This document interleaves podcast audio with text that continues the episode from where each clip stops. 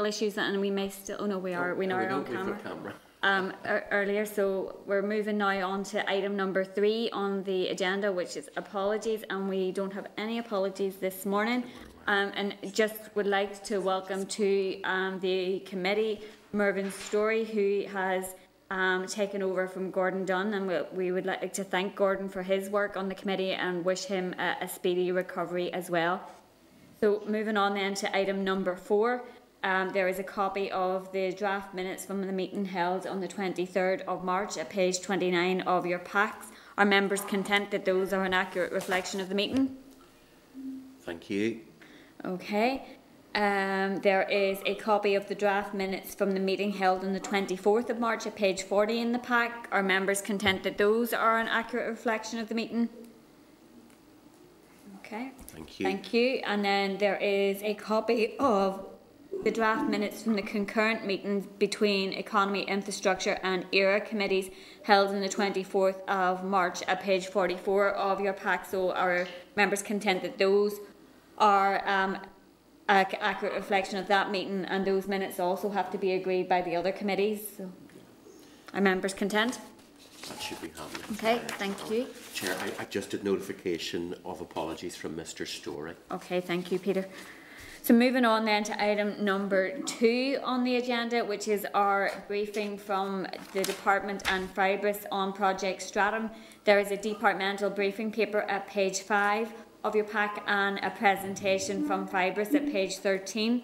Um, just also to remind members that the clerk emailed um, a memo regarding the session to members yesterday that wasn't included in the pack when it went out. So just to welcome to um, this morning's meeting, uh, Geraldine Fee, Director of Tourism and Telecoms in DFE, Nigel Robbins, Project Director at DFE, Trevor Forsyth, Project Manager at DFE, Conal Henry, Chairman of Fibrus, Dominic Kearns, Chief Executive of Fibrus, Shane Haslam, Project Director of Project Stratum for Fibrus, and Steve Edwards, Project Director, Project Stratum for Fibrus. So if I hand over to yourselves to make an opening statement and then we'll bring members in for questions. Thank you. Thank you. Thank you. Um, members, thank you very much for the invite to address the committee today. Uh, just by way Conal Henry. I'm the founder and chair of Fibrus, and after me, you'll hear from Dominic Kearns, my co founder and CEO. Dominic will give members a picture of the overall plan for Stratum or for Fibrus and the progress that we're making against that plan. Then Steve Edwards, our Project Stratum Programme Director, will outline the Stratum rollout plan and try to give you a sense of the challenges involved in that rollout and how we're addressing those challenges. Then you'll hear from Shane Haslam, who is our Commercial and Projects Director. Shane will give us the details on how we are engaging with local communities and with the wider market to make sure that Stratum has the impact that we all wanted to have. And after you've heard from Shane, we should have plenty of time for questions and answers. So just before hearing from the team, I thought it would be useful just to remind ourselves about what's this, what this is all about and why it's important.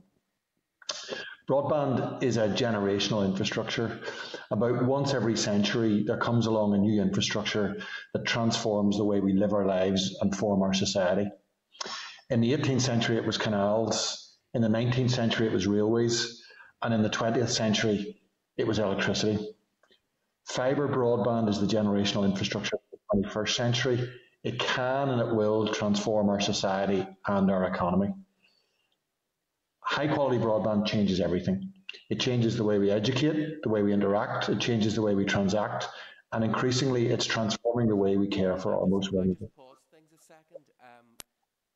Conal, yeah. The, the, the, slides that you're um, showing, the, the, initial one said commercial and confidence. Now we're in an open session here. Um, so your, um, your, your slides are being broadcast. Is that Dominic? Uh, Dominic? Uh, I think I think it's okay, Conal. There's nothing commercial within the slides. Uh, okay. Okay. Yeah. Thank you. Thanks. Thank you. So, and thanks for thanks for checking in on that because yeah, stuff like that can happen. Um, so what, as I was saying, um, high quality broadband changes everything. Changes the way we educate. It changes the way we interact. It changes the way we transact, and increasingly, it changes the way we we, we deal with our most vulnerable. Um, because fundamentally access to broadband is about access to goods and services, broadband is most beneficial then to those who previously had least access to goods and services, and that is our poor and those people living in rural and regional communities. And yet, it is those regional and rural communities who stand to benefit the most from broadband that have been left behind by the rollout of broadband by the TV and phone companies. And that's why Dominic and I founded Fibrus. We're a regional broadband company building 100% fibre broadband networks. We don't have a legacy copper network that we use to sell broadband, and crucially, we're focused only on rural and regional areas. Not a penny of our 350 million investment programme for Northern Ireland will be spent connecting homes in Belfast or Derry. As part of, of this programme, we have convinced Infracapital to, to come and to invest in Fibrus and in Northern Ireland. Infracapital is the investment arm of M&G plc, one of Europe's largest investment managers, with almost 370 billion of assets under management. Working with my team, Infracapital are excited by the potential of Northern Ireland as a place for investment. Finally, I wanted to say a word about the Stratum process and the Stratum team under Nigel, Pro- Nigel Robbins. The Stratum process has been conducted by the book, on time, and in a professional and expert manner. In a process such as this, delivering on schedule and without significant challenge is not the norm. One only needs to look at the significant delays and arguments associated with R100 in Scotland and the National Broadband Plan in the Republic of Ireland to show how such delays can infect the project and fundamentally undermine and frustrate the policy objectives. So the combination of Stratum being procured on time and being, delivering Stratum on time means that Northern Ireland has quietly leapt to the front of the queue of places most likely to deliver 100% fibre broadband coverage and it's up to us all to make the most of this once in a lifetime opportunity for our society and for our economy. So I'll hand over now to Dominic to take you through the details.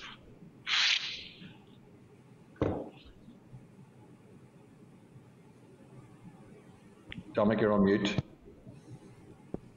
Okay. Um, thanks, Conal. Uh, Dominic Kearns, Chief Executive of Fibrus, and I thank the committee for, for the opportunity today to present to you. Um, Fibrus, as you will know, is a homegrown full fibre broadband operator based in Belfast and over the last two years has recruited over 160 talented and experienced people to our organisation.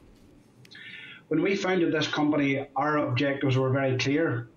We wanted to play our part in bringing the digital infrastructure out of the 20th century and into the 21st. The benefits are endless for this future proof network but most importantly, and at the heart of this, it creates competition in the market and choice for the consumer. When we began our commercial rollout in late 2019, and our plan, our plan was to address over 100 regional and rural towns and villages covering over 150,000 premises. This commitment to our local economy came off the back of the company being bought and capitalised by our investors, Infracapital. I'm pleased to say that this project is on course, and this month we'll have delivered over 35,000 premises with full fibre broadband. In November of last year, we were delighted to sign the contract to deliver Project Stratum for the executive. This project is a lifeline for so many of our rural dwellers and businesses, and we are now fully focused on delivering for all those people. This project of over 76,000 premises, combined with our commercially funded rollout, brings our total build over the next three years to 225,000 premises, which represents just over 25% of the homes here. In total, this will see £350 million worth of infrastructure investment from Fibrus and the NI Executive, making this one of the largest infrastructure investments ever seen here. Recently, and just after three months from contract signature, we connected our first customers to the Stratum network, this was our commitment under the contract to deliver straight away and at pace. Despite operating in a restricted environment because of the pandemic, this was a major milestone for the project and our organisation. It put to bed the theory that the industry needed nine months to mobilise before starting the rollout. It's a model for success for these types of projects. Those with the greatest incentive want to get on with it. I am very proud of the commitment and the work of all our people have worked the pandemic safely and with the project at the forefront of their minds. An element of our approach and a key difference from previous interventions was to ensure transparency of rollout and to let people know exactly when they would receive their service. Our rollout is designed and planned to ensure we reach as many homes as possible and as efficiently as we can. This means that there has to be areas at the end of our rollout. Our commitment to those areas is that we will be there and deliver on time. With this huge investment creates massive opportunity for the supply chain and the local market. With a bottleneck in specialist fibre resources across Ireland and the UK to deliver this network, our supply chain has created over 150, 250 new jobs of specially trained operatives and project manager, managers. It has also opened a new training and learning centre for graduates and apprentices to harness long term career and work opportunities in our industry. Full fibre broadband provides homes and businesses with infinite connectivity to the outside world. It has the ability to change people's lives. Should it be the pupil looking to access their online schoolwork, the graduate being able to apply for a job with a multinational company with the ability to work from home, or our elderly having seamless interaction with a doctor via an e-health service, it changes people's lives. For that reason and the confidence shown by our investors, we're looking at the opportunities to extending our network reach further. The UK government has outlined ambitious targets to be achieved by 2025 under the new programme Project Gigabit. We plan to do our bit to help achieve these targets in Northern Ireland and welcome the new regulated arrangement set out by Ofcom to create this investment environment. Off the back of this, we hope to announce soon an extension of our commercial rollout plan to address more homes and businesses that are in need of this technology. Our organisation and our people are committed to delivering transformational change to our digital infrastructure, and we very much welcome the opportunity today to give you a sense of our progress to date. So I'd like to invite colleagues Steve Edwards and, and Shane to outline some of that progress. Thank you.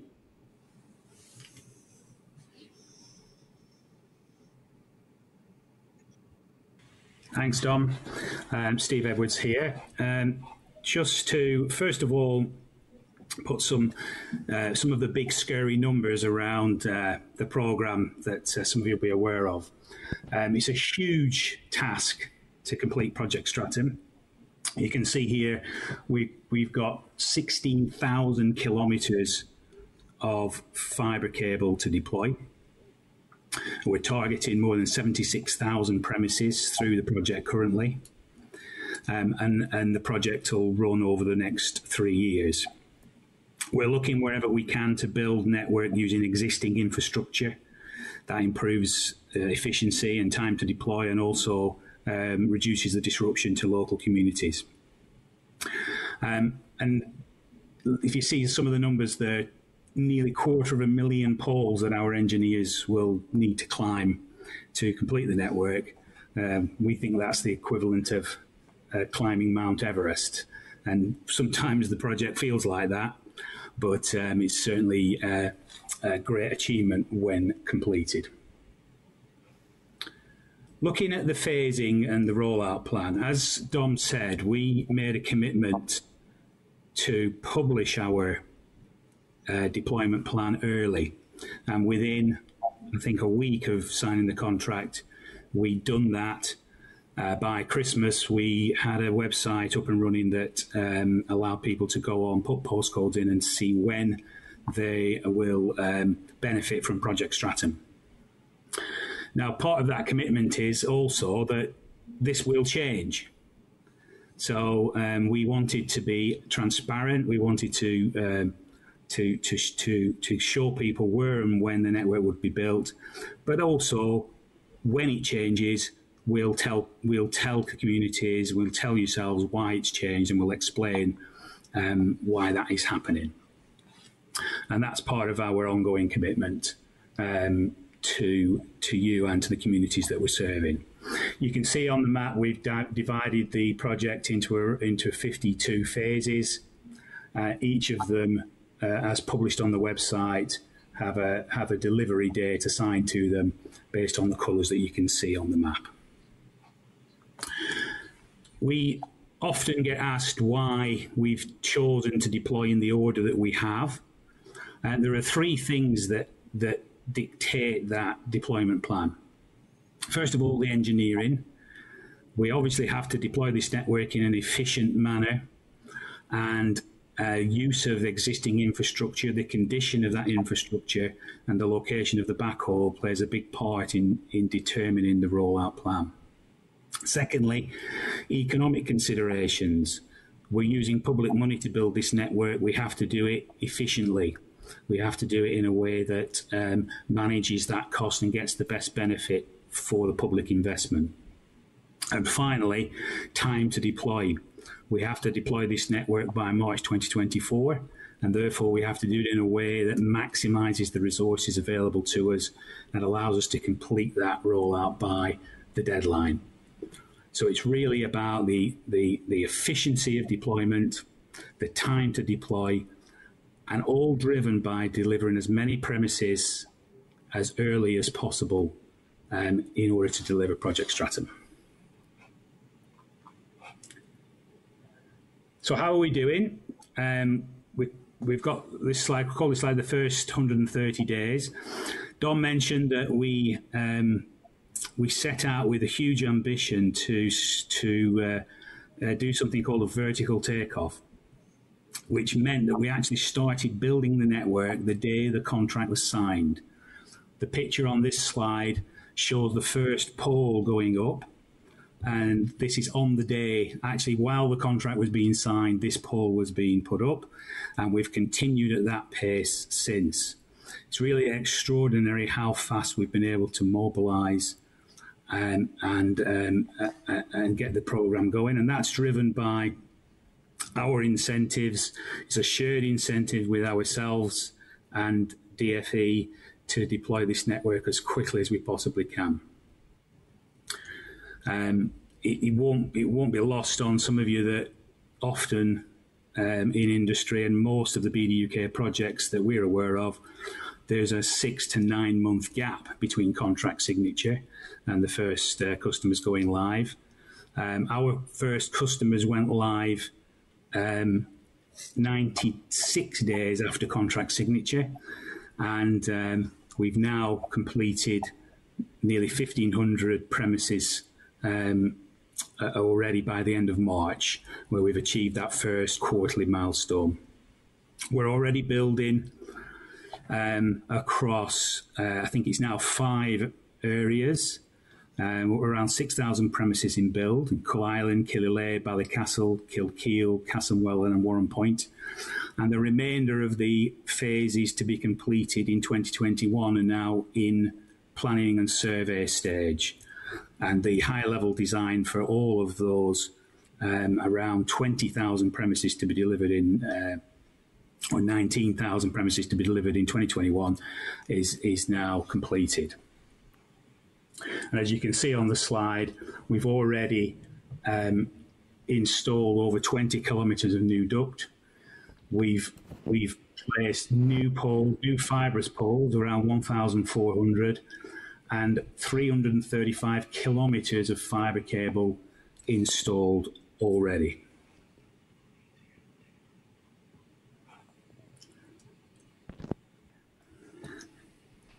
In doing this um, mobilisation and rapid deployment, we're, we're looking at the benefits delivered to the economy and in particular jobs and skills.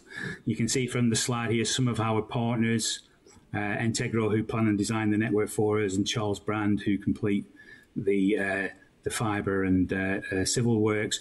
Viber Optics are a partner of ours who bring on people, train uh, train people for those uh, technical engineering skills that we use in the program. And not shown on this slide currently, we're now we've now brought on board a second supplier, um, which is KN as some of you will be aware, and uh, they're now underway as well. So, so far, Fibrus themselves have recruited 136 new roles. Fiber Optics have now got 172 people in their program, and Charles Brand have well over 50 new roles completed to date. So, the economic benefits of the program are starting to be seen already. Um, we're also on track to meet our social commitments uh, with new new engineering, new, new entrant trainees. We've committed to deliver 2,600 or more hours, uh, uh, weeks of training over the course of the programme. And um, a, a, large number of those roles will be in technical um, and high, high quality roles in the design, build, and operation of the network. Um, and we're on track at the moment in delivering that commitment.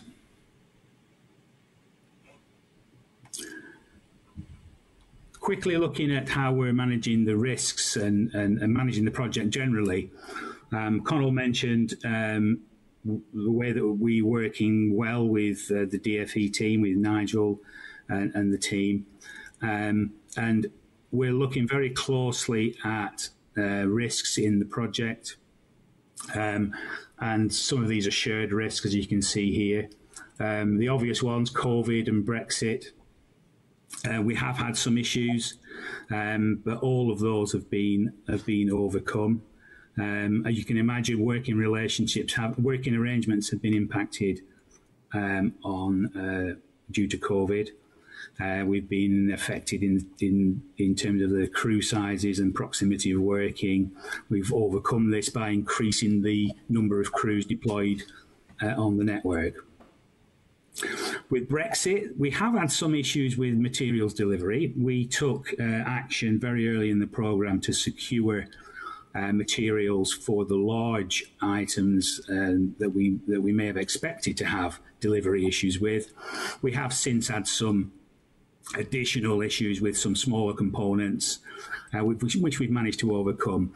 And it's not entirely clear whether those um, supply issues are Brexit related or COVID related, because obviously down the supply chain, um, the manufacturers um, and distributors are also affected by COVID.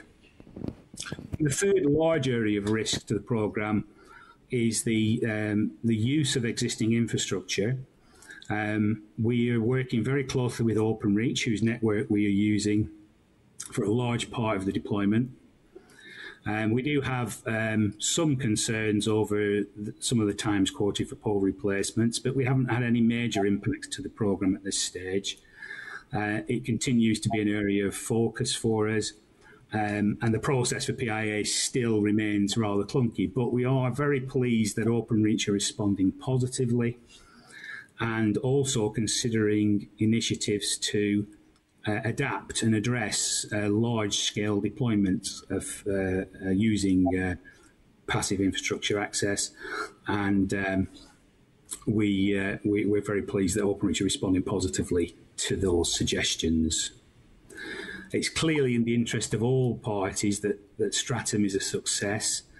Um, Stratum, in its use of uh, OpenReach infrastructure, will sort of be a benchmark for the ambitions of the UK in terms of its gigabit ambitions, uh, where similar deployments will be necessary in order for the UK to meet those targets.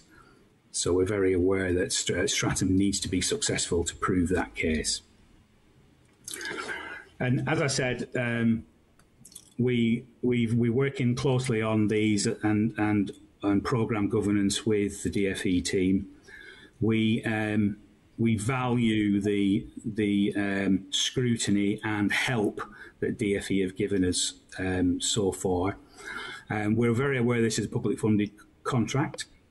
Hence, um, we've taken measures to ensure transparency, and we welcome that scrutiny. Um, and we also recognise the importance of, of this programme to the community. So we want to continue to share with you our deployment plans as it changes and adapts, and we'll keep everybody informed as we progress. And on, on that note, uh, Shane will take us through the stakeholder and comms programme. Thanks, Steve. Uh, hi, everyone uh, Shane Haslam, uh, Project and Commercial Director with Fibrus. Uh, I'm going to take you through uh, the progress that's been made thus far in relation to stakeholder and comms for Project Stratum. So, uh, if, I, if I could maybe start by following on from the comments made by colleagues in relation to the approach that, that has driven how we've approached effectively the build uh, from a project stratum perspective, but more importantly, how we liaise with communities and stakeholders during that build itself. That's at the forefront of our thinking uh, as we approach uh, the build. Uh, as part of our solution, uh, we developed a robust uh, stakeholder and communications plan uh, that has been scrutinised by our colleagues in DFE, uh, and I'm pleased to say that that uh, stakeholder and communications plan is now in full operation. Um, if I if I could draw your attention to uh, first of all chat about the the brand effectively, we've deployed a new brand uh, for Project Stratum, uh, which is known as Hyperfast NI. Uh, all information relating to the build and updates within the project will be provided effectively under this brand uh, to the market itself. You'll see on the right hand of the slide some of the artwork that we've used thus far. You know, the brand focuses on delivering high speed broadband to rural communities across NI and, and the banner that we've used with the rural revolution pretty much sums up you know, our approach to, to Project Stratum and what Project Stratum is going to effectively mean. We understand the importance of delivering high speed broadband uh, across rural parts of NI and the, and the differences effectively that that will make to rural communities, um, both in terms of how they live and work uh, on a daily basis.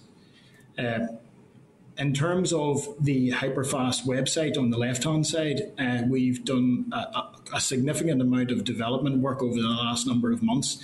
We launched the website in December of, of last year, uh, just after signing the contract itself, pretty much in the spirit that you know where we're delivering uh, connectivity from a project stratum perspective that that's a source whereby uh, users and communities effectively can engage with us to understand when Project Stratum is coming to their area, but more importantly, when it's going to be delivered effectively and when the services will be made available. This is this offers a completely transparent view of the rollout as the project itself progresses. Uh, I'm pleased to say that the, the, website itself continues to be developed, and we're actually just about to launch a, a, new version effectively of the website, which will provide lots more information in terms of how the project itself is progressing uh, and, uh, and changes to uh, how we are updating um, connectivity from a from a customer perspective. Uh, we've worked very closely with the DFE team uh, to ensure that the information that we provide on the website itself using our, our address checker operates at a, at a per premise address perspective. And what that effectively means is, you know, the public can effectively connect into the website itself, put in the location where they're where they're based, and then they'll get a result in terms of when we hope uh, Project Stratum to to deliver connectivity within their area. Uh, as the guys had said previously, this is completely and totally alien to projects of this type. Uh, our, our focus is all about transparency to ensure that as the project itself progresses, that uh, we're able to provide those updates on a, on a timely basis, and, and communities and and uh, and users can can get that access uh, pretty much at the touch of a button. Okay. So if you could just move on. Okay, so I'm going to chat a little bit about about the the engagement and inquiries. So uh, obviously, we, we liaise with the public through all the usual social media channels, and at this stage, we've a dedicated uh, stakeholder manager in place. Uh, we've dealt with over 1,900 inquiries to date and have held over 40 plus meetings with MLAs, MPs, and councillors on the Project Stratum project thus far. Uh, pleased to say we've recruited our first uh, fibre ambassador uh, whose important job will be to work with local communities to create awareness and provide updates before and during build uh, to ensure that obviously as the build progresses that, that it's dealt with on a smooth basis, that we keep the communities abreast of, of how the project itself is being delivered within those communities, deal with inquiries as those inquiries come in uh, to ensure that the project itself obviously runs smoothly. Uh, they'll also liaise with obviously local planning and environmental agencies such as the rural community networks as required. We've during lockdown uh, had to operate uh, in a slightly different uh, different mode as we all have uh, using using virtual connectivity, and I'm pleased to say that you know we've already initiated uh, a number of virtual uh, awareness events where we've held it within the areas that we are either building or going to build uh, uh, we've held those those those virtual events to provide an update on Project Stratum, on what Project Stratum is all about, the differences that it's going to make, obviously within those communities, and when we're hoping, obviously, to go to those communities to build. Uh, and I'm pleased to say that the the the reaction that we've seen thus far in terms of attendees has been has been really impressive, and, and we're pleased with the with the interest thus far. Uh, we and as we move move into April, we've another five uh, virtual events that are that are pending for to be completed in April. Uh, we've initiated discussions with various parties relating to digital inclusion activities, uh, and we hope to uh, progress those discussions in further detail over the coming weeks and months. And as part of our, our promise under Project Stratum, we have committed to uh, volunteering uh, and again, I'm pleased to say that from, from our perspective, we have uh, uh, totted up just over 30 plus hours to date of, of uh, volunteering in relation to digital inclusion and within our, our own virtual events that have been completed thus far. Uh, as far as the, the fibre ambassadors are concerned, uh, they'll also liaise with your rural community networks. So we've been liaising. You'll see a number of them listed on the uh, on the slide, uh, where we would liaise with you know the environmental agencies, the local squirrels, and so on and so forth, to ensure that you know any work that we're completing within the areas itself is dealt with on a timely basis, and we take into account obviously the, a lot of the additional uh, requirements required in order to, to to provide the connectivity on time. Okay, so that's me, folks. Uh, I'll now move on to questions and answers for the group. Okay, thank you. Um, are officials making any statement at this point, or are we moving straight into Q and A? content to move into Q and A, Chair, if if you're content. Thank yep. you. Yep, thank you. Um, I just have, I suppose have a, a, couple of quick questions for Fibrus first of all, um, and thanks very much for the update and um, and the the briefing around the rollout. It, it is useful to get that, and and I'm one of those MLAs that have has met uh, with you to talk about the rollout in, in my own constituency area. Um, and just supposed to go back to the the uh, the briefing paper we got from the department about Project Stratum and, the rollout, and you referred to it there in your your briefing as well. Um, that there have been some issues in terms of being able to access the existing OpenReach network. Um, how significant are those issues, and uh, do you see that impacting um, to any uh, particular degree on the the timescale for rollout? I'll take that one, Okay, Councillor. Yeah. The um, yeah. First of all, we haven't hit any any any uh, issues yet. It's an area that we're worried about because it's uh, an area that we're very dependent on OpenReach to do something called network adjustments. Um, but we're very pleased with the response that we've had from OpenReach. Uh, we've met OpenReach at a very senior level, and they're listening to uh, ideas um, and, and making changes to, to help us and, and help other operators who are deploying on, on PIA know, using, using OpenReach infrastructure. So, um, you know, we've had we've had some individual areas where we we we've got long lead times, but that's to be expected. And so far, no delay, no delay to our program at all. Fibre have a very good working relationship with with OpenReach, and that's uh, proving to be very useful.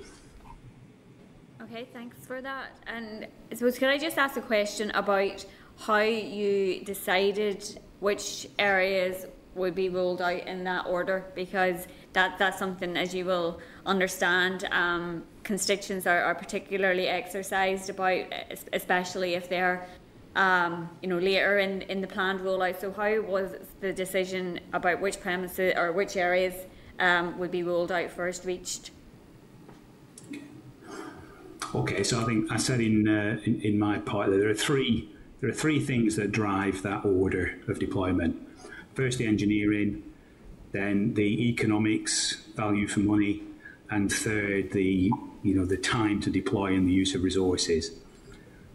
We're always focused on trying to deliver as many premises as we can in as short a time as possible. and clearly we have to deliver the whole programme by March 2024. That's very challenging. So we have to deploy in an order that's dictated by the engineering, the economic and efficiency delivery, and the efficient use of resources. And that's how we've come up with the order that we have. Okay, so well, what what does that mean in in practicality? Is it the easiest areas first, or the more difficult ones, or, or is there a mix? Yeah, it, it is. There is a mix, and when we we're not we're not doing the easy premises first. So when we do an area, um, we divided the, the the deployment into 52 areas. That's based on the technology that we're deploying but we're doing all the premises in that area um, within that phase. So the hardest to reach, as well as the closest to the network, the easiest to reach, are being done at the same time. It's just that the logical phasing of which geographies we're active in at, at any point in the program, we have to have, you know, we have to have a, um, a deployment sequence and we've developed the best possible deployment sequence to ensure that we deliver all the premises by March 2024. Just to add to that, Steve, if I may, uh, it was important that the department uh, didn't influence any of the bidders under Project Stratum in the ITT documentation, but did influence the pace uh, so that, um, as uh, uh, Mr. Edwards states, we could get to as many premises as possible with the available public funding. But we've considered and still do consider the entire intervention area to be a priority, as uh, more than two thirds can't access speeds of 15, let alone 30 megabits. So the real the, the race is on really for Fibrus to complete the intervention in that the constraints of that time frame, um, which has dictated dictated the engineering of the 52 areas in, in the way that uh, Steve has described. Okay. Just, uh, just through the chair, uh, again, just to be at a, at a conceptual level, um, we said in our bid, and we, we act all day, every day, the only rationale we are using for rollout is efficiency. So we're not targeting any particular part of Northern Ireland, any particular type of premises. There's nothing else other than efficient rollout of premises. Um, and whilst we're happy to work with elected reps and with uh, community engagement groups to discuss that rollout and show people how that rollout is progressing, I would want to say that we're not really open for business to renegotiate that. It's, it's, it's a crucial part of the rollout plan that we keep it locked in the way it is because that is the most efficient way to do it and that um, these projects can get sidelined by people looking to, you know, you know, as, as, you can imagine, by people looking to move themselves or their interest or somebody else up the queue. We're not going to do that. We're going to stick with the program at its most efficient because efficient delivery of the whole project delivers the maximum benefit in the most at the most rapid amount of time. No, and I think that um, as committee members and elected reps, we, we will appreciate that. And um, I think the, the issue is understanding what drives that efficiency so that we can effectively communicate that to, to our constituents. So I think it is important that we understand what is meant by efficiency so that when people are coming to us and saying, well, why am I not getting uh, connected to 2023, that we are able to uh, effectively yeah. explain. Yeah, and we, we, we, we're available at all times. If, if, if our answers aren't satisfying any members here today, we're available at all times to work individually with members or with groups to walk through at a general level and on the ground exactly how that how that actually manifests itself. I simply wanted to say that, that it is the primary and the sole rationale for our rollout plan. Thanks. Okay, thank you. Um, and I suppose just to pick up on a, another point. Um, we are aware from the, the outset of the project um, that there are an additional two and a half thousand premises not initially included, uh, but I understand from conversations with Fibrus that those are still being included in the, the address checker. Um, so are they included in the planned phased rollout as it stands at the minute in terms of the colour coded map that you have um, presented today, and, and I suppose in terms of the conversations you're having with elected reps, are those premises included in that rollout plan?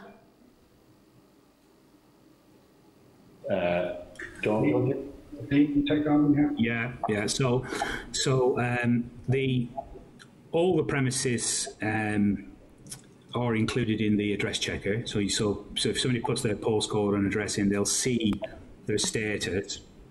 If they're in the 2517, which are the premises that, that we're not currently um, scheduled to deploy to, then they'll, they'll get that message. So they'll be able to see that they're in that category of premise, if you will. We, um, we're currently working um, with DFE to bring those premises into the programme, and we have proposals um, being prepared um, now that will that'll allow those to be brought into the programme. And just to add to that, uh, Chair, we, we hope by the um, through the summer period to uh, draw final conclusions through further engagement with uh, DCMS uh, in order to secure additional funding under the headroom funding provision to bring those premises into scope. That's always been the intention to maximise coverage. Um, network build costs are significant, and certainly uh, for a startup which Fibrus is, there are significant costs. So the 165 million um, was never a budget; it was a significant sum of money to address a problem. Um, so further funding is required to uh, to complete that task and to address some of the particularly hard to reach premises. So it remains our aspiration not to not to leave any eligible premises behind. Okay. Um, and I suppose just a final question for me, and this is probably more for um, department officials, but we, we know that there were I think something in the region of 18,000 premises de-scoped from the original intervention area. So just I suppose to understand what work is being done by the department to ensure that you know high-speed broadband or super-fast broadband is being delivered to those premises in alongside the rollout of Project Stratum. And I know that uh, yesterday there was press about Openreach having 100, 100 million of investment um, in broadband as well. Uh, uh, does the department have any engagement in terms of how that is being rolled out um, to ensure that all of those um, who don't currently have access to to the, the, the 30 meg or, or at this moment in time are actually going to get it? Yes, so colleagues may wish to add to this, uh, Chair, but um, we certainly think it's important as the department to engage positively and transparently with uh, all telecoms infrastructure providers, so BT Openreach, Fibrus, of course, Virgin Media, and there's been a significant amount of very welcome investment um, some of which was announced this week by Openreach, which is good news for the citizen and for businesses.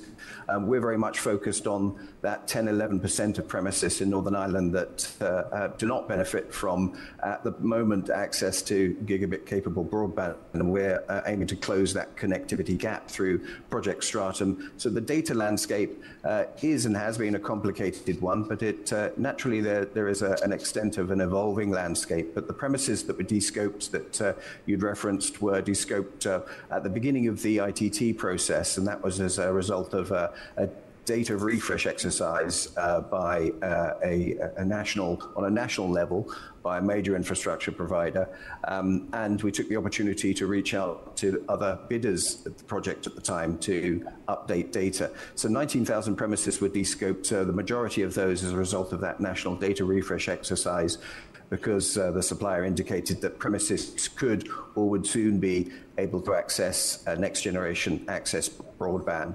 Now, we, we have identified there are some premises that we will uh, need to uh, make clarifications with through further engagement with uh, that supplier, which we're in the process of addressing. Um, it's also important, I think, to point out that uh, there have, since the contract was awarded, and uh, I think this is testament to the transparency that uh, Fibrus were talking about, and uh, we certainly commend uh, the efforts of Conal, Dominic, Steve, and the team um, under Shane as well, uh, because that transparency has resulted in a postcode checker that was widely publicised, and there's very strong community engagement from Fibrus and a great spirit of endeavour and can do, which we greatly appreciate. But we've uh, identified between ourselves and through working with colleagues at Land and Property Services that there would uh, appear to be what we could describe as some gaps in the pointer data set, which was used to inform the intervention area for Project Stratum So we're working through those issues, but we would encourage any citizens or indeed local councils to notify us of uh, if you feel there are premises that are currently not captured on the hyperfast uh, address checker. Um, if, for example, a property that has been occupied for a number of years uh, has neighbours who are in the Project Stratum intervention area, there is a, a possibility that the, the data anomalies I've described associated with the pointer data set uh, might uh, require that premises to be folded into the project under the state aid rules that allow any white postcode uh, premises that are deemed to be eligible uh, to benefit from the intervention. So we're focusing on those issues and working through those with Fibrus and uh, with colleagues at LPS, uh, with one um, purpose in mind to ensure that any eligible premises are not left behind, uh, are uh, hopefully benefiting from this project, subject to uh, the confirmation of that uh, headroom funding and VFM uh, considerations. But that's certainly that's certainly the aim. Be it premises that were descoped as a result of a data refresh exercise, or premises that find themselves not receiving a certain classification on pointer. Okay, thanks for that, Nigel, because certainly I know of um, colleagues who have been contacted by constituents in, in that situation where neighbours are within the intervention area and they aren't and they feel they should be. Um, and it would be, I suppose, useful for those people to ensure that they are in contact with the department. Um, uh, just to make them aware of that, and I suppose then to get an understanding of whether they, they should be within the intervention area or they are uh, in that category of premises that were de-scoped? And if so, then I suppose we need to be also putting pressure on those infrastructure providers who, to do to ensure that those premises are commercially um, connected over the next short while as well. So uh, I think it is important that we get a full understanding of, of, the data in respect of that as quickly as possible. I'm just going to bring in yeah. um, other members for questions. Can we bring Stuart into the spotlight, please? Um, thank you very much, Chair. Um, just a few questions for you, and thank you very much for the information which you provided, which has been very helpful to us. Just to continue on from the question that the Chair has been asking, what's the commercial threshold um, for someone who's uh, not currently in your plans but might find themselves next door or immediately adjacent, uh, new properties popping up and things like that. So, what's the commercial threshold for you to uh, provide service to somebody in those circumstances? Um, secondly, can I ask you? Um, and I think I've asked this question before, but now that things are underway, it, it might be clearer. Are, are there any cross border opportunities or implications for the work that you're doing? And are there points uh, where you're providing or proposing to provide service where that would be easier provided by uh, cooperation with uh, providers in the Republic of Ireland rather than in Northern Ireland? Um, Secondly, and I think you, you really have probably answered this question, I wholly understand the efficiency of rollout, but it may be that you will have two areas side by side but that the efficiency might dictate that if you haven't got the appropriate uh, wayleaves or permissions or uh, the processes aren't in place to deliver in one patch, is it possible to hop over and do another one? Uh, do you have, in other words, do you have some flexibility rather than actually asking for you to do things, but I just want to know what the flexibility is in relation to the efficiency of, of the, the, the, the rollout. Um, and finally, uh, while I wholly understand that uh, you're not providing a service in areas where other providers operate, can I clarify for a number of constituents for whom there are microwave links available in their area? Uh, do they count as, as services that you'll not be competing against? Or um, is it only fixed line services, and therefore, if there's only a microwave link in an area, then Fibrus is, is, is possible? Thank you very much, Chair. Um, Conal, first, first two questions.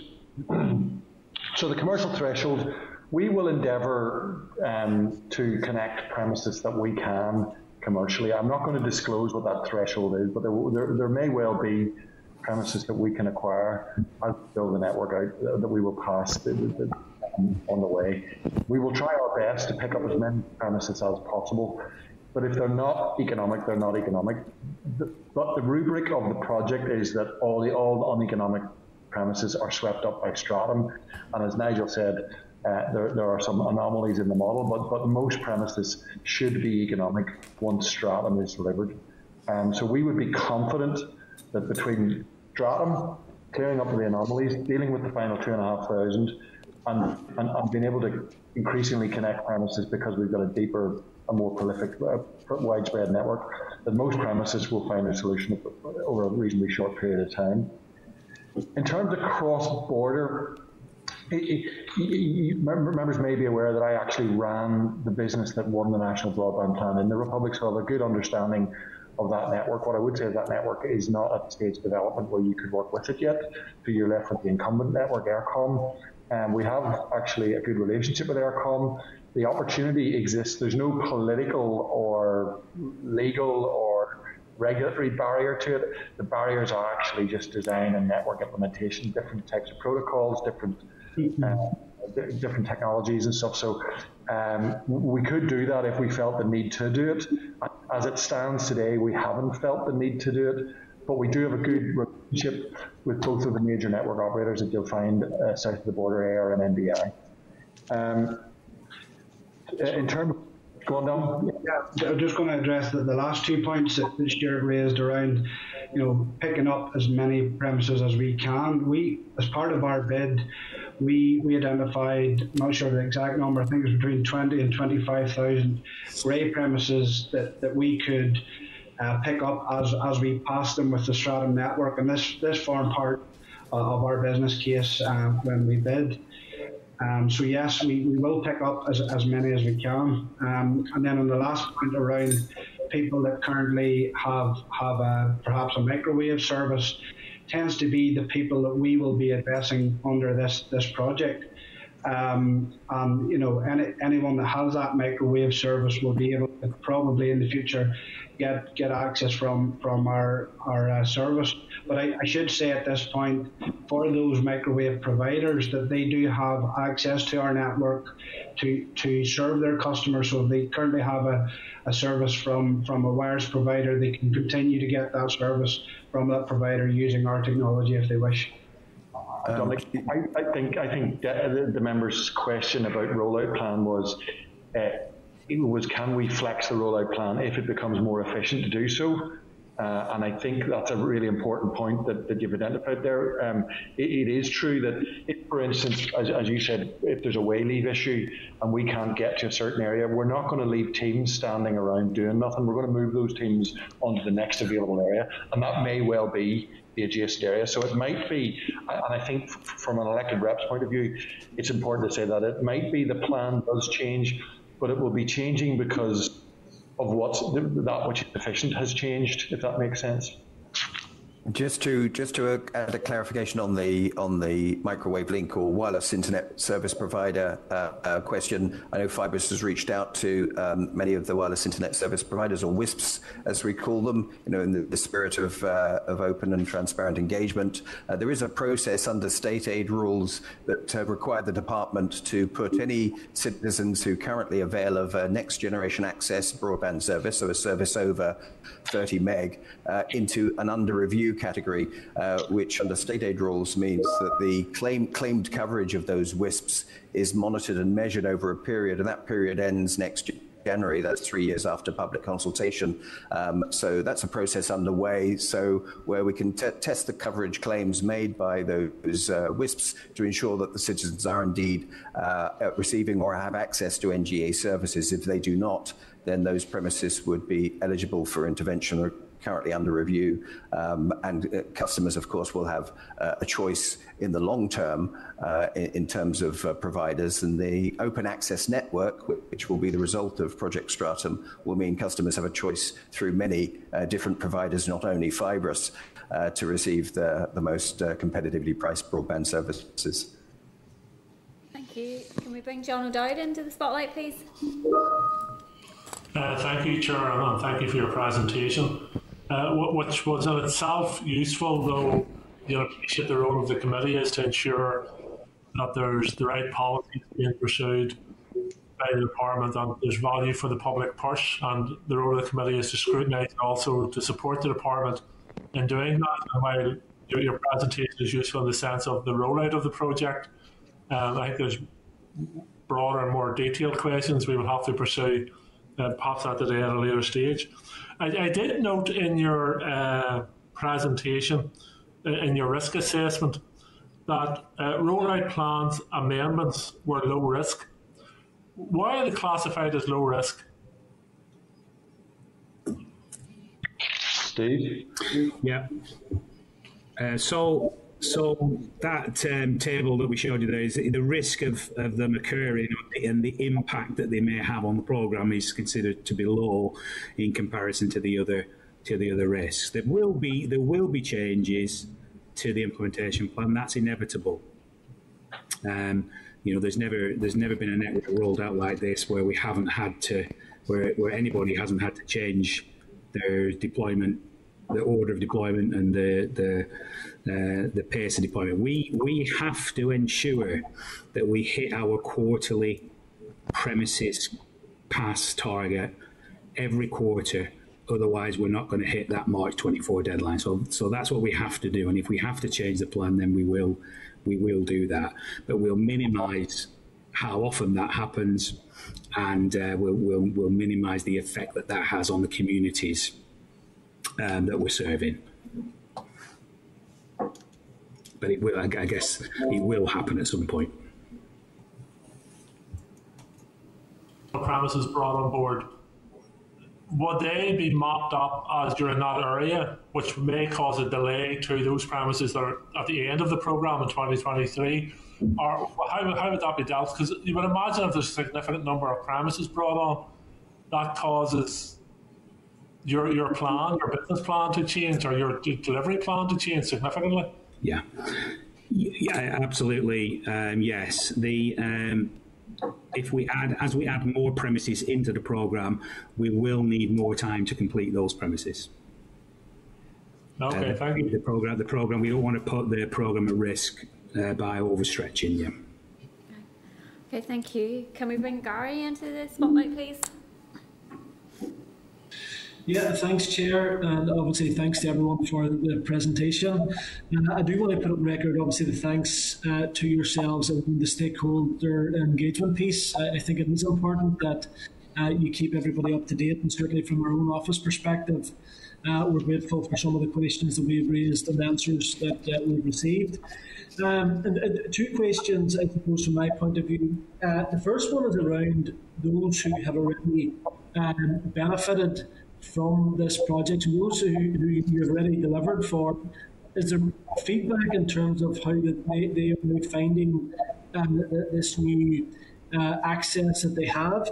My second point is around the, jobs and skills piece. I think it is very welcome that uh, there, there, has been a significant element of job creation, uh, which is important given the huge amount of uh, money that's been put into this particular project.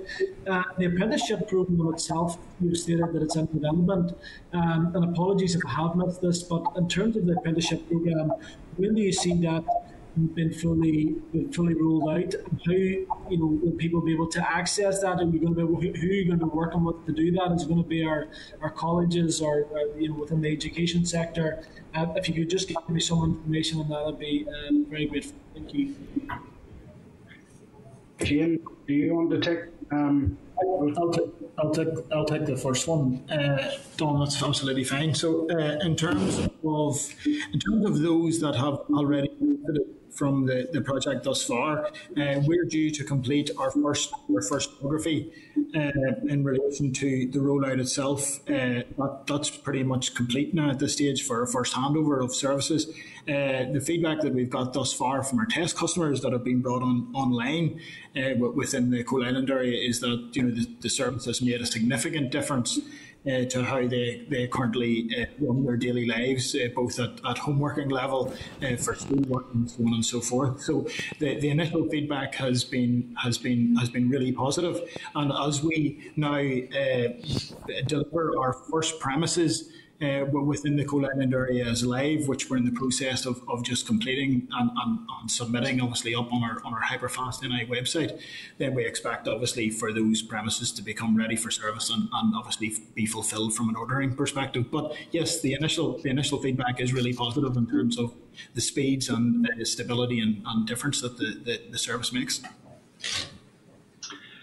And I suppose, Gary, then on your second point around the, the apprenticeships, um, as, I, as I touched on uh, at the start, we have um, through through our partners in, in fibre optics have set up a training and uh, school in Coalisland here, and as I believe it, are working closely with the Southwest Regional College on accreditation for, for those skilled operatives, those fibre engineering operatives that are critical for, for this um, project. But also Fibrus are, are working closely with, with the colleges as well to ensure that we get that uh, interest from, from the apprenticeships. Um, people looking for apprenticeships, but also for, from, from a graduate point of view that we, we can assist those people with career opportunities.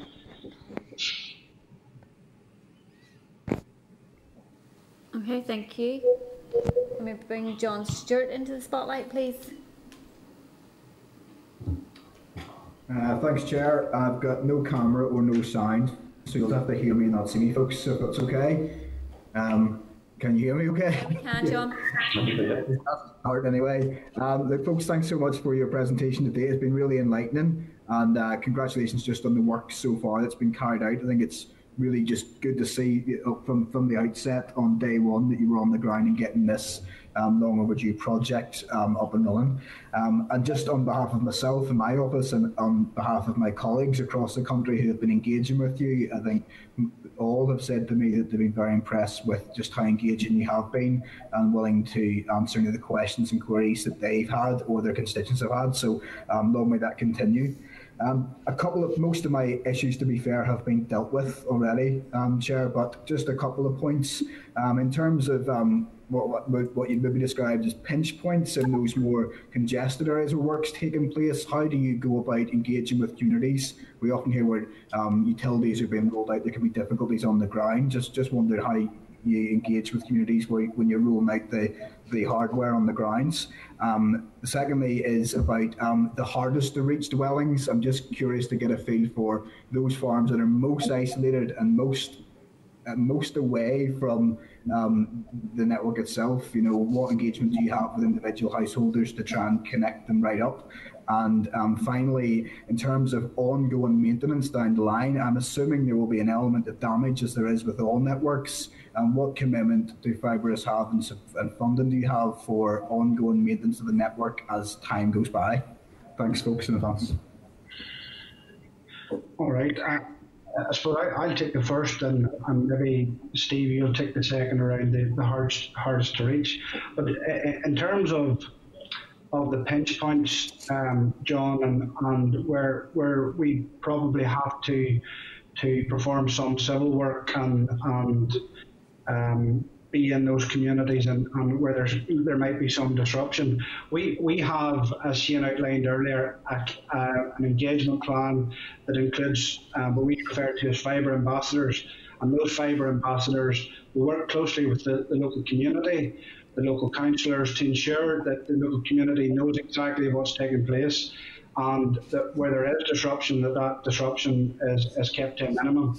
And Shane, that, that, that in, in, terms of, of those fibre ambassadors, where the, these people are currently being recruited at the moment. Yeah, yeah.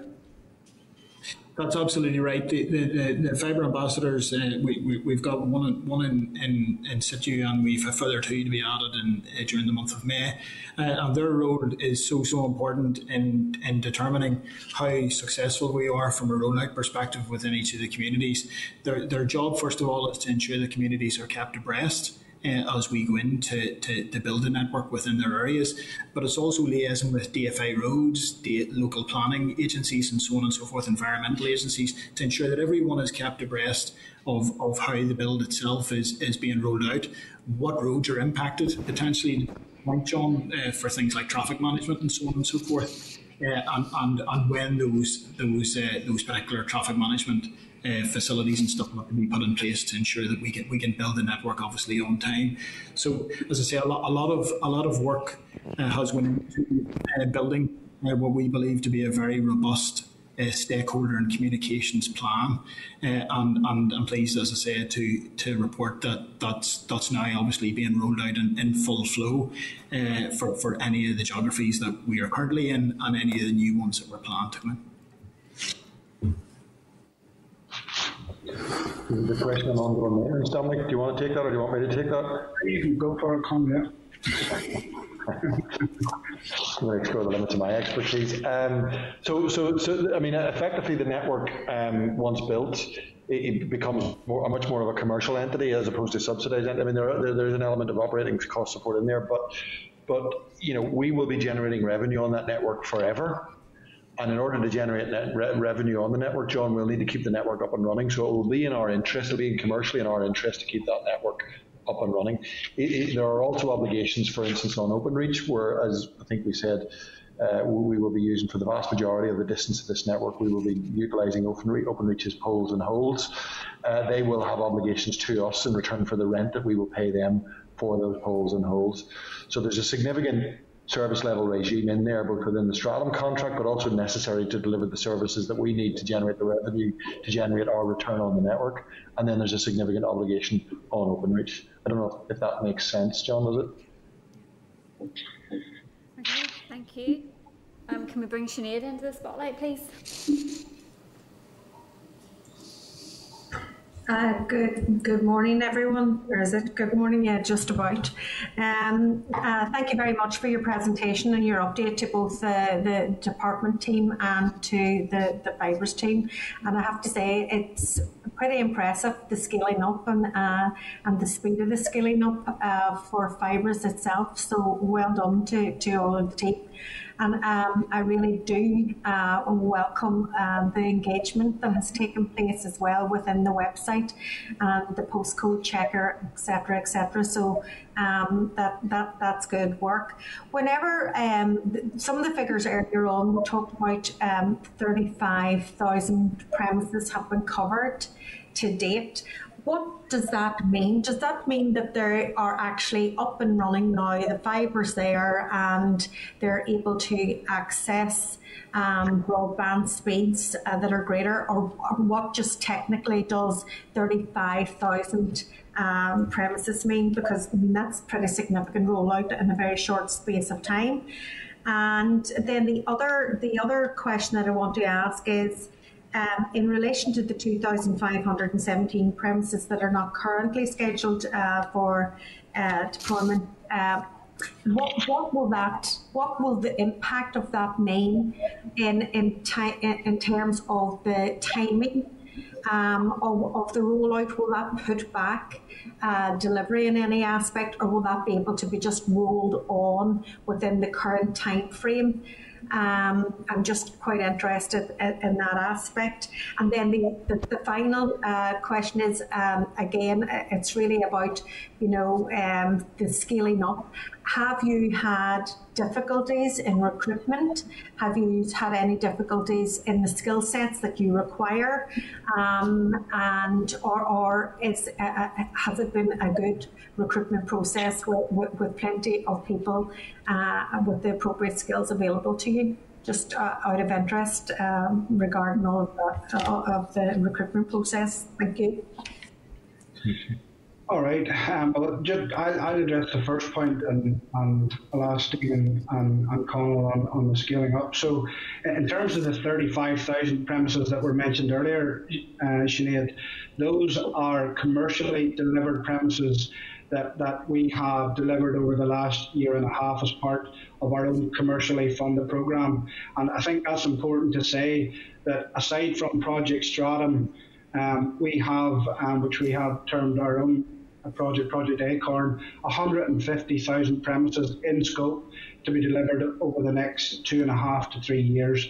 And of that, we've delivered 35. So as of today, there's 35,000 homes and businesses here that can access full fibre broadband. And many of those, as I said earlier, are rural and regional parts um, of NI, um, typically those that have been underserved with, with connectivity before. Um, so on, on the 2517, Steve, you maybe can, can explain the process of how those would be introduced to the rollout and how, uh, how it wouldn't actually impact the, the delivery of the programme. Yeah, so um, as, you, as you've seen, the programme that we've currently got to deliver Stratum by March 2024 is very tight, very ambitious, and um, we, we can't add too much more into that. So the, if we if we can um, get to the point where we we add in the two five one seven, then we will need extra time on the end of the program to deliver those premises. Um, we'll obviously be looking at ways to deliver um, some of them as early as we can, but inevitably we'll need more time on the end of the program.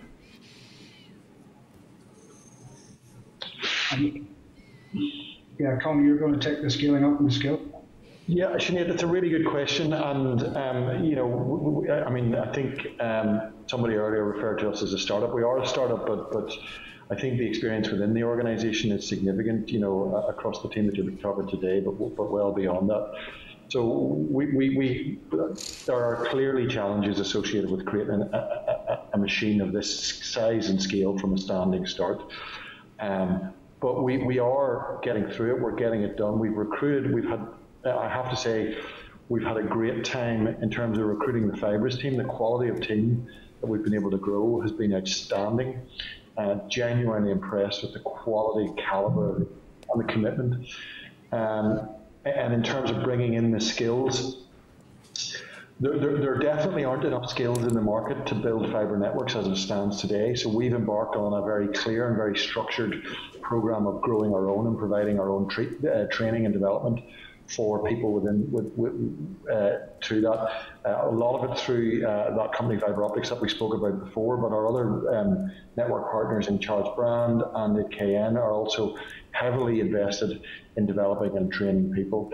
So has it been easy? No. Are we worried that we're not going to get it done? No. You know, we, we, we, we think, you know, it, it's good. Uh, and we also think that we'll end up having built this project with a, with a really, really world-class broadband company uh, built and based here in Northern Ireland.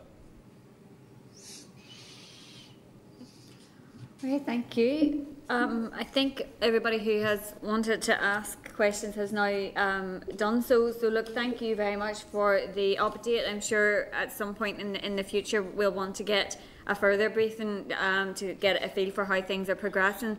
But um, thank you very much for joining us this morning. Um, we are moving back into closed session. Chair, yeah. Um, for our next agenda item. So, okay, thank you all. Thanks. Thanks. Thank you. Thank you, committee. Bye bye. Thanks. Northern Ireland Assembly Committee Room 30. Okay, um, so we're moving on then to item number five, which is chair's business. So, Tommy, if you bring everybody up into the spotlight, please. Thank okay, you. Okay, thank you. We're okay. So, 5.1 then at um, there is correspondence at page 50 of your pack between um, the chair and the minister regarding the economic recovery action plan and the importance of a collective approach across the executive to economic recovery. So I just wanted to seek members' agreement to schedule a ministerial briefing on the um, economic recovery plan. Are members content to do that? Great. Yep. yep thank you. Thank you. Moving on then to 5.2 at page 54 of the pack, um, members will remember that we had asked uh, Peter to do a meeting with Include Youth regarding essential skills. Um, we then had further correspondence from Include Youth around their Strive programme and around yeah. peace funding. Peace funding as well. And sure, so yeah. Peter has discussed these these various issues with um, Include Youth, and there is a, a readout of the meeting there in the pack. But Peter's going to speak to this as well. Excuse me, yeah, Chair. The Include Youth Essential Skills programme is um, undertaken across ten sites, and for the, the past three years they've had funding from the lottery but the lottery won't do a fourth funding award. So essentially, the funding for these programmes will run out in December. What they're seeking is, is some core funding from the department. They estimate the cost at about 300k a year, so that would be 900k over a three-year period. Um, what we, we sort of looked at was how this fits into the department's wider um, skills program and the idea of trying to bridge the skills gap. So really what Include Youth is, is doing is reaching the young people who are not part of the, the mainstream system, if you like. They, they've not um, come out of school with qualifications and they're not engaged in FE or HE. So it's, it's bringing the essential skills to them so they get half a day uh, a week on each of numeracy, literacy, and ICT. And it means it brings it right down into their communities. So it's easily accessible, it's not intimidating, and the, the whole basis of the design is to really give the skills to the young people who, who have not been able to engage with traditional educational models. So, Chair, what, what I had sort of thought, and, and the, the Strive and Peace programs as well, is they're, they're doing a lot of work that is complementing what the department already funds. It's just they're doing it at a much I suppose granular that new word granular level. They're doing it within communities, so it's it's that filling the gap, it's that bridging the gap with skills, um, and really what they're asking for is that funding to be mainstreamed and, and part of the department's program for skills and to be core funded. So the suggestion, chair, is um, to to potentially write to the minister and see if that's something the department would look at being able to do because it's as I say, it's, it's getting those skills programs into the places where the department's mainstream programs don't reach.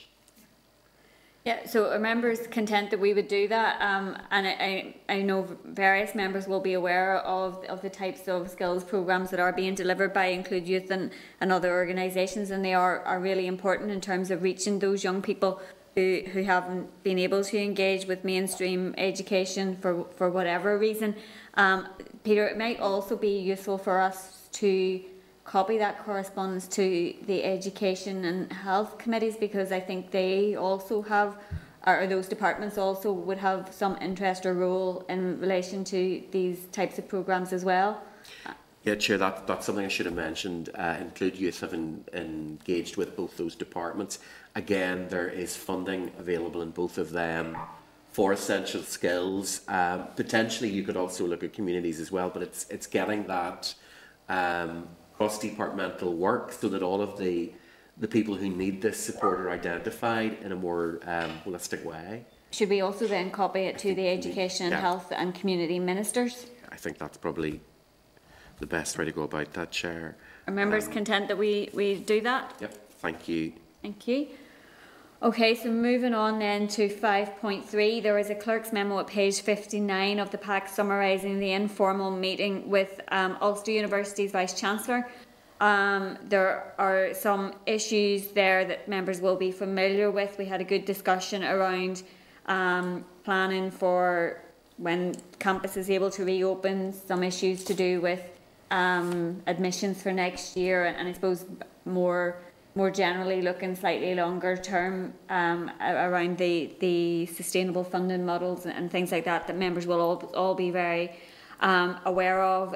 Anyway, Peter, there it might also be useful for us to engage with the, the colleges around um, assessments and, and, and admissions because we know the minister announced there would be no formal exams. Yeah so just to see, get some feedback from the colleges around the awarding process and um, admissions for the next academic year as well? I think probably the fastest way to get that done is do it on the same basis as the universities and, and bring them in for an informal. Probably get that done pretty quickly and it, will give members yeah. that fully rounded picture. Members content that we would do that? Yeah. Thank you. Okay. And then... Chair, Sorry, Chair, can I ask a question there? When was the last time the Minister actually came towards or came to committee? I think it was, it was before Christmas. It was the last meeting before Christmas, so we're, we're going to schedule in um, Minister to come to talk to us about the Economic, Economic Recovery, Recovery, Action Plan. Plan. Uh, so hopefully we'll get that done. Do you think that she's going to get, or going to take her to get in front of the committee? We, we, we put in our request. That's that's usually how we do. We make the request that the committee's agreed to get uh, the minister in to talk about that. So I'm hoping we can do that fairly quickly. Yeah, because you know there's a lot of there's a lot of issues now that we just need direct answers. Even some of this around um, her engagement with the universities in relation to you know accommodation, um, obviously student funding and everything else. But it, it would be um, opportune now, I think, for her to come uh, in front of the committee in 2021, since we haven't seen her since last year. Thanks.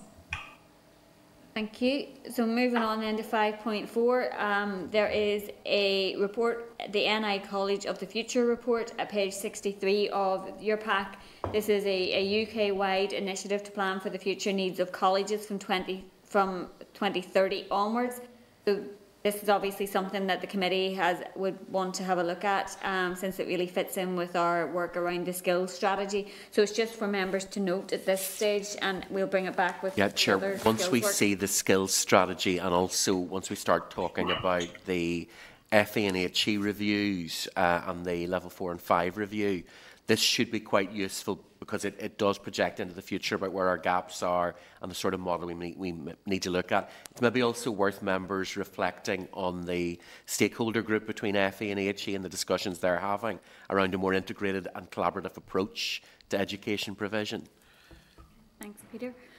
Okay, so we're moving on then to item number seven, which is no, we're not. We're moving to. We're going to go, Chair, to um, item number nine. Nine legislation.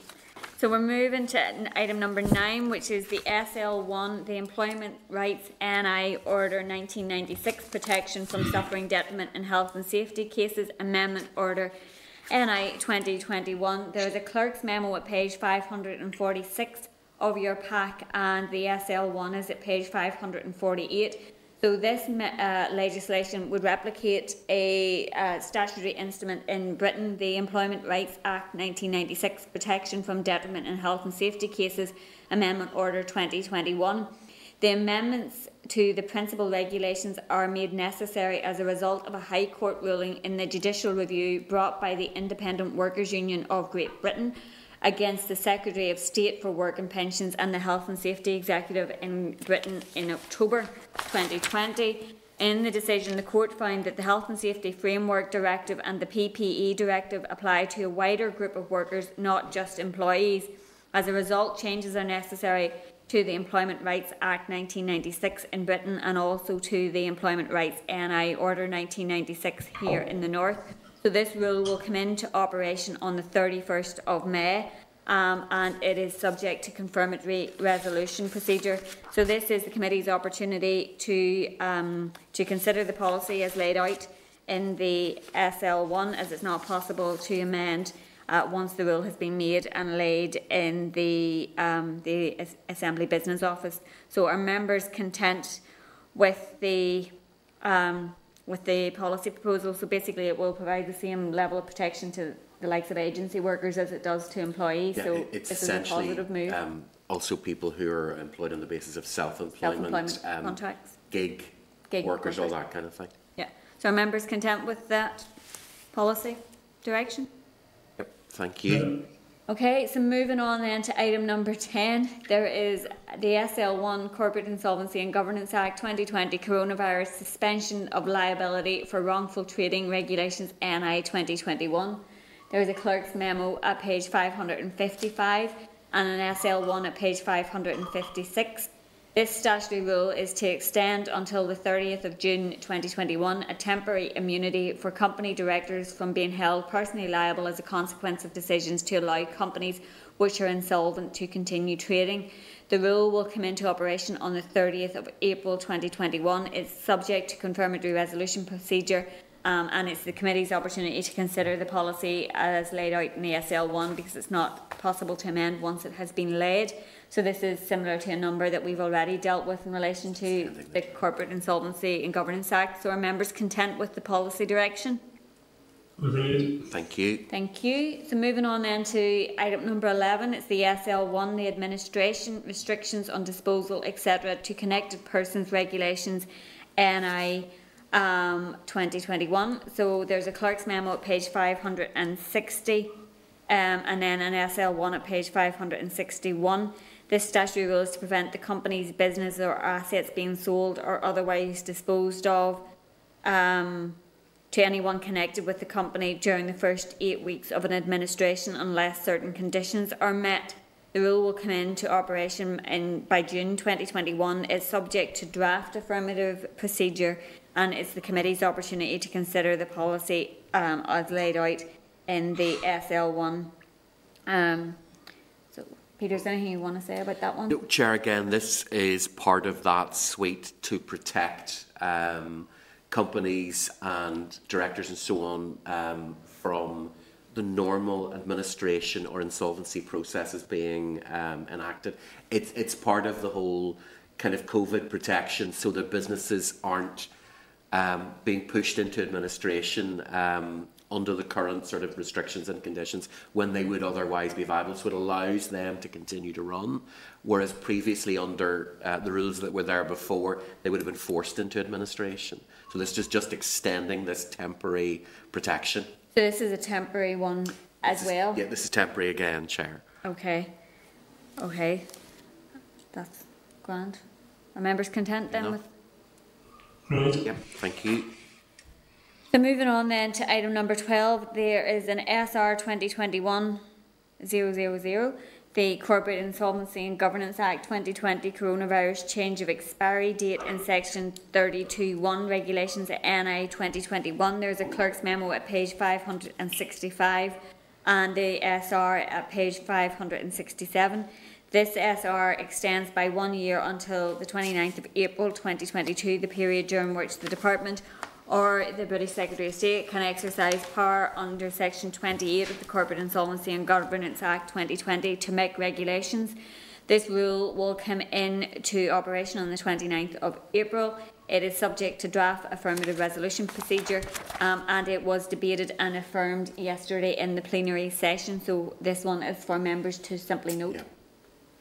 Okay, so we're moving on then to item number 13, which is the SR 2021-73, the Employment Rights Increase of Limits Order NI 2021. There is a clerk's memo at page 574 and the SR is at page 576. This statutory rule revises the limits on awards and payments under certain employment rights legislation in line with the rate of inflation. Article 33.2 of the 1999 order provides the limits on various statutory uh, awards and payments under employment rights legislations are index linked. It requires the department to modify these limits to reflect the annual percentage change in the retail prices index between 1 September and the next. In this instance, the order revises limits in accordance with the change in ARPI from September 2019 to 2020. Article 33.3 requires the department to round sums to the nearest whole pound, taking 50p as the next whole pound above. So the rule will come into operation on the 6th of April 2021. The rule is subject to a laying requirement but not any assembly proceedings. Um, the examiner of statutory rules has not yet reported on the rules, so members will be agreeing to the legislation subject to the examiner of statutory rules report. So are members content with the SR and we'll put the question? Thank you. Yep. That the Committee for the Economy has considered the SR 2021-73, the Employment Rights Increase of Limits Order Northern Ireland 2021 and has no objection to the rules subject to the Examiner's Statutory Rules report. Thank you. Thank you. So moving on then to item 14, SR 2021-75, the Corporate Insolvency and Governance Act 2020 Coronavirus Amendment of Certain Relevant Periods Regulations NI 2021. There is a clerk's memo at page 585 and the SR at page 586. This statutory rule will extend the periods during which some temporary modifications to corporate insolvency legislation that were included in the SIG Act will apply until the 30th of June. The modifications are restrictions on the use of statutory demands and winding up petitions and a small supplier exemption from termination clause provisions. The rule came into operation on the 29th of March 2021. The rule is subject to a lay-in requirement but not any assembly proceedings. So the um, examiner of statutory rules has not reported in this rule, so members will also be agreeing legislation subject to the examiner's report. So if members are content, I'll put the question. that the Committee for the Economy has considered the SR 2021-75, the Corporate Insolvency and Governance Act 2020 Coronavirus Amendment of certain relevant periods, Regulations Northern Ireland 2021, and has no objection to the rules subject to the Examiner of Statutory Rules report. So moving on then, item number 15 is the SR 2021-85, the Education Student Fees and Support Amendment Number 2 Regulations NI 2021. There is a clerk's memo at page 593 and the SR at page 595. So this statutory rule will amend legislation which makes provision about or in connection with student finance. Two sets of student support regulations are amended those regulations are the Education Student Support Number 2 regulations, NI 2009, the 2009 regulations, and the Student Fees, Qualifying Courses and Persons regulations, NI 2007, the 2007 QCP regulations. Uh, we had sought some clarification. Members will remember from the department that there will be no change of status for students from the south as home fee payers we considered the revised SL1 at the meeting on the 23rd of March. The rule will come into operation on the 20th of April and it is subject to negative resolution procedure. The Examiner of Statutory Rules has not yet reported on this rule, so members will again be agreeing to the legislation subject to the Examiner's report. So, are members content and we'll put the, the question? So that the mm-hmm. Committee for the Economy has considered the SR 2021-85, the Education Student Fees and Support Amendment Number 2 Regulations Northern Ireland 2021 and has no objection to the rule, subject to the Examiner of Statutory Rules report. That's all of our legislation. the legislation, Chair, we have about slightly less than 10 minutes. If you want to go back to matters, matters Chair. Yeah, go ahead, John. Before, before we move off SRs and SL1s, has there been any response from the Minister to the committee's correspondence from our last meeting uh, asking her to set out uh, SL1 or SR to broaden the scope for those students who are entitled to the COVID disruption payments? Chair, we've not yet had a response to that. Um, members also remember we wrote to the executive about that as well, but neither has responded thus far. Um, if members are content, we can ask if the um, at what point that correspondence will, because obviously it, it, gets logged within a department, and there, there's a like a registered process of of that response being made, so we can um, bring back information on just exactly where in the process that is.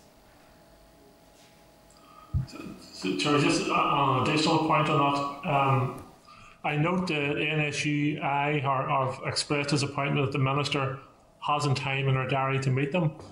Would the committee be agreeable to write to the Minister asking her to make space in her diary for a meeting with student unions representatives on this issue and other issues? Yep. Happy enough we can do that, yep. Are members content? Yeah. Okay, thank you. Moving on then to matters arising at 7.1, page 187 of your pack, there's a response from the Minister regarding financial assistance from, uh, for independent wedding venues. The Minister states that wedding venues were eligible for the recently announced 178 million of business support grants from the Finance Minister and a further 12 months rates relief. Um, are members content that we would seek or that we would forward this correspondence on to um, wedding venue owners who've contacted the committee. And Peter, can I just add an additional point? Um, being contacted by some travel agents who they are they ha- there is the travel agent scheme now set up, but who aren't able to access the CRBSS um, by some quirk of what is deemed to be the supply chain. So um, it's something we could seek to write to the minister on because as we all know, they have been particularly impacted by the the um, the pandemic and their very limited ability to trade. So, could we seek to raise that issue if members are content? Sure. Thank you. Um, at 7.2, then page 189, there's a briefing paper from the department on the 2021 22 budget. The committee was presented with an overview of the draft budget and the impact for DFE on the 10th of February. The final budget was approved by the executive on the 1st of April, and the DFE budget did not change from the draft position presented to the committee. So, are members content that we would seek a briefing on the budget from the department? Thank you. Okay, moving on, 7.3 at page 194 of your pack, there is a response from the department on how the Community Renewal Fund will be delivered. The, the British Government has announced the provision of 220 million through the UK Community Renewal Fund. Um, it's proposed that this will be used in 2021-22 to prepare for the wider UK Shared Prosperity Fund. Delivery will be directly by the British Government via the Ministry for Housing, Communities and Local Government. The Executive will have no role in determining who receives funding. Applications will be sought directly from any eligible body. Um, there is a divergence between the approach being taken to the delivery in Britain and what is proposed for here in the north. Britain um, will have specified, or sorry, specific designated areas, 100 are being prioritised for support. A lead authority has been identified in each of these places to assist. But here in the North, in recognition of the limited areas of our local government sector, this role is being removed.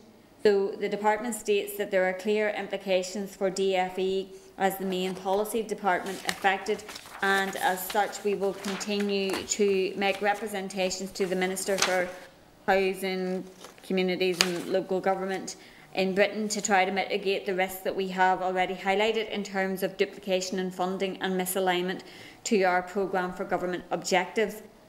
So are members content that we would seek or that we would share the response with the EU Affairs Manager and also that we would write to the Finance Minister to ask about the input that the Department of Finance is having around design and distribution of the Community Renewal Fund and the approach that's being taken in other devolved administrations. And I, I think, even from what the department is saying, there are, are, significant concerns as to how this is being rolled out and to basically how the executive is being bypassed in terms of the delivery of funding. And uh, I think that there are implications for devolution um, in the, the grander scheme of things with this approach. Um, I, I, is there any other potential actions, Peter, that we could look well, to? Chair, I, th- I think the, the very clear issue there is, is as the, the department has highlighted, that if they, they don't have a role in the allocation of this money, members will be aware that previously ESF funding went through the department. Therefore, it could be aligned with programme for government, with other policies and so on. Whereas with this allocation, um, none of that is brought to play, and the, the minister has flagged up um, the issues that the executive will have with that because it's money flowing in that is is not linked to anything else. Uh, there is no kind of local input to the criteria or anything like that. So it's hard to see how that money would then feed into wider policy imperatives. And I think that's that's what the departments of the minister has particularly flagged up. Um, so it, it may even be a case too of um, highlighting the issue to the executive, bringing it up at executive level, um, where this is is going to potentially have an impact on um, you know funding of policies that previously you, you, could have taken for granted that there would have been a role uh, within obviously criteria and parameters with EU funding, um, but that, that it fitted local policy imperatives that no longer exist. That link no longer exists. Are members content that we would do that? That we would write to the executive in relation to the concerns around how this is being delivered? Thank you. Okay, so moving on then, 7.4 at page 196, um, there's a response from the Department on the status of maintenance grants. The Department states that maintenance grants are demand led, means tested grants paid for from the Department's resource DEL budget, and there are no plans currently to review maintenance grants for NI domiciled students, um, which isn't very um, welcome response because they have not had any uplift, I think, since 2015 or at least 2015. Um, Chair, part of the, the, the, thing around this is there is a scheduled review of um, funding, And the, the assumption would be that this would be part and parcel of that. Um, because if you, if part of the, the idea behind the um, skills strategy is to broaden, widen, heighten, and expand the skills base, then it is going to require a, a level of funding for um, all kinds of postgraduate study. This was something actually a number of years ago that um, DETI looked at, and it was recognised that you know the funding provided for PhDs and other postgraduate study, the, the multiplier effect was you know absolutely enormous for that. There's an issue there, Chair, around um, people having that ability to be supported through that postgraduate study that's going to be essential for the um, the, the increased prosperity of the uh, economy. Young people aren't going to be willing to do that if they aren't going to get support. They're going to be forced to go into jobs otherwise because they, they won't be able to get the, the kind of financial support they need. So, Chair, the committee has looked at this before and discussed how this needs to be part of that review of funding. We have a funding paper um, for higher education coming at the end of the month, and this might be an opportunity to widen out that discussion so that we have something kind of potentially more concrete to give to the minister on that. Okay. Chair, can I come in? Yeah, go ahead, Sinead. Um, um, I, like I'm sure many other MLAs, have been contacted by constituents in relation to this. Um, uh, this issue, it is really, um, we lack competitiveness here in, in our ability to retain our students or even attract them back again um, if they've chosen to go to GB universities because of our maintenance grants. So I think, you know, um, it's incumbent upon when we are doing a review that um, all aspects, um, support and grants are um, put into that review as well. Um, so, so we need to kind of take that on board. Yeah. Okay, Peter, well, we'll look to bring it Yeah, so, back. Chair, when we bring back the paper, we'll bring this up uh, as an issue. It would be useful to get a, a committee position on this that can then go to the uh, minister. Okay. Uh, members, we're, we're going to have to leave it there for today, so we're going to deal with the rest of the items via correspondence. Um, and so Peter and the team will, will share that later. Okay? Yep, Chair, we'll do that. Okay, so we'll just move then to um, item number 17. Any other business? None has been indicated. So we are then going to go to the date, time and place of the next meeting, which is next Wednesday, the 21st of April in room 30. Um, and just to remind members, there is an informal meeting tomorrow morning at 11 with Hospitality Ulster on its recovery action plan. So if members are agreed, we'll adjourn. Thank you. Thank you, Chair. This is the Northern Ireland Assembly Committee Room 30. This is the